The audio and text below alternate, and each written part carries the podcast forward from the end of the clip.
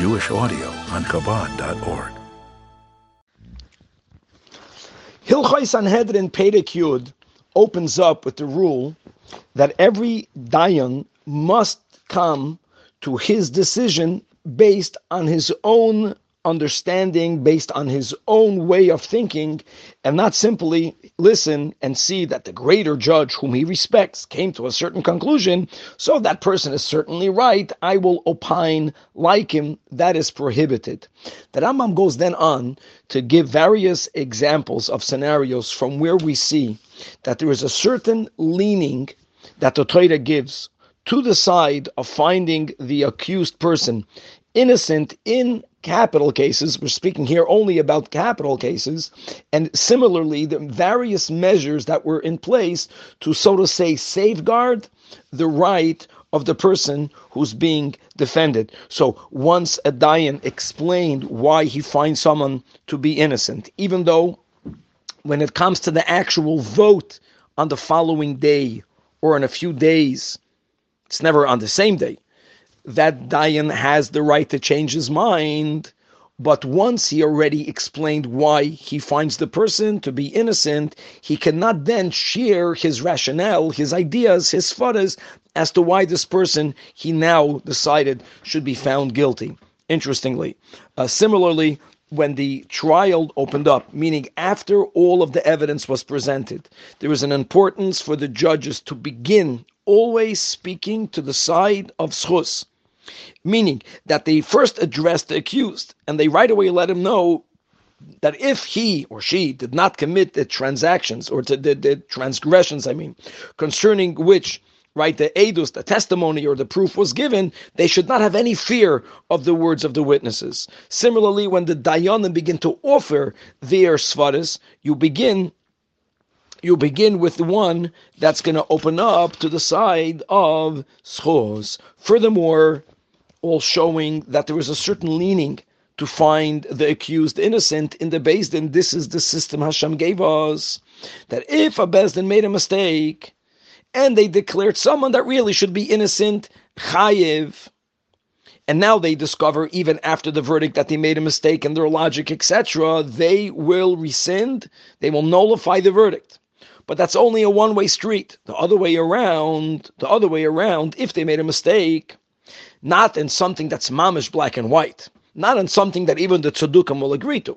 But if they made a mistake and they found the person to be innocent, even though they realize after the verdict that indeed this person should have been sentenced to death, since the verdict is given, the person is allowed to live. The verdict of schus stands. Hilchai Sanhedrin Perek Yud Aleph goes through all of the differences that we have between dinei mamonis, in other words, cases involving financial matters, and dinei nefashis, capital punishment cases. The Rambam in, only in Halacha Aleph will give you eight of such differences. Then the Rambam is going to point out that many of these differences, therefore, have certain have side uh, effects. It's like there's an av and a tulda. So there's the primary differences, like just for example, that when it comes to a financial case, you have to begin the trial a day. You can you can conclude the trial even on the same day. That means if all of the dayanim or the system that is in place is coming to the end on the day that the trial began, so be it. Unlike dinei nefashis, when it comes to capital cases, even if the judges already explained their reasons. They already expressed how they will vote. You may never make the final count and ruling on the same day. You have to at least send it off for the following day. So this is like the eighth, the final difference in halacha aleph. The Rambam goes from that and says, and therefore, for example, one may never initiate a capital case on Erev Shabbos and Erev Yontif, because the next day will be Shabbos and Yontif. And on Shabbos and on Yontif, one may not execute a person. And as we will learn, once the verdict is given, once the case closed, if the person was found guilty, he has to be executed literally ASAP with certain details, as we'll have in the subsequent chapters. So therefore, you don't even begin. You do not even begin at Erev Shabbos and Erev Yontiv, unlike Din Mamonis, that since you can conclude the case on the day you began it, you can begin at Erev Shabbos and Erev Yontiv. However, the Rambam writes that midrabanan, we don't want the uh, the judges to feel rushed. People are busy Erev Shabbos and Erev Yontiv. So, truth be told, midrabanan, we do not open up a trial, not even a financial trial, on Erev Shabbos nor on Erev Yontiv, and um, the end the end of the chapter after going through all of the differences the final one will be concerning the uh, genealogical purity needed for anyone to be a judge. So there is a concept that we learn from the psukim in the chumash that mikerev achecha tosim that a, a king or really any other position of leadership and now we're focusing on being a judge has to be from amongst your brethren which excludes a convert However, what were to happen if the mother is Jewish and the father is not? Such a person, lechatchila, if that's a woman, would not be allowed, a kohen would not be allowed to marry her. So when it comes to financial matters, it's considered mikerev achecha. But when it comes to din and nefashis, we have a higher standard of genealogical purity, and such a person will not be a qualified judge. Sanhedrin Perek Yud Beis goes through the procedure that happens in court when we are judging a capital case. So the Perek will first focus on the first Shalom Aleichem, so to say, that the Dayanim give to the witnesses, making sure, number one, that they know with certainty that the person standing in front of them is the person who allegedly committed the crime about which they are testifying. And number two, that Rambam goes through details of forewarning of hasra'ah, and they have to be certain that halachic hasra'ah was properly given with unbelievable details as we have in this chapter you'll learn, you'll find out that actually it would be very rare that someone got a proper forewarning and yet, God forbid, violated whichever violation he or she is being accused of.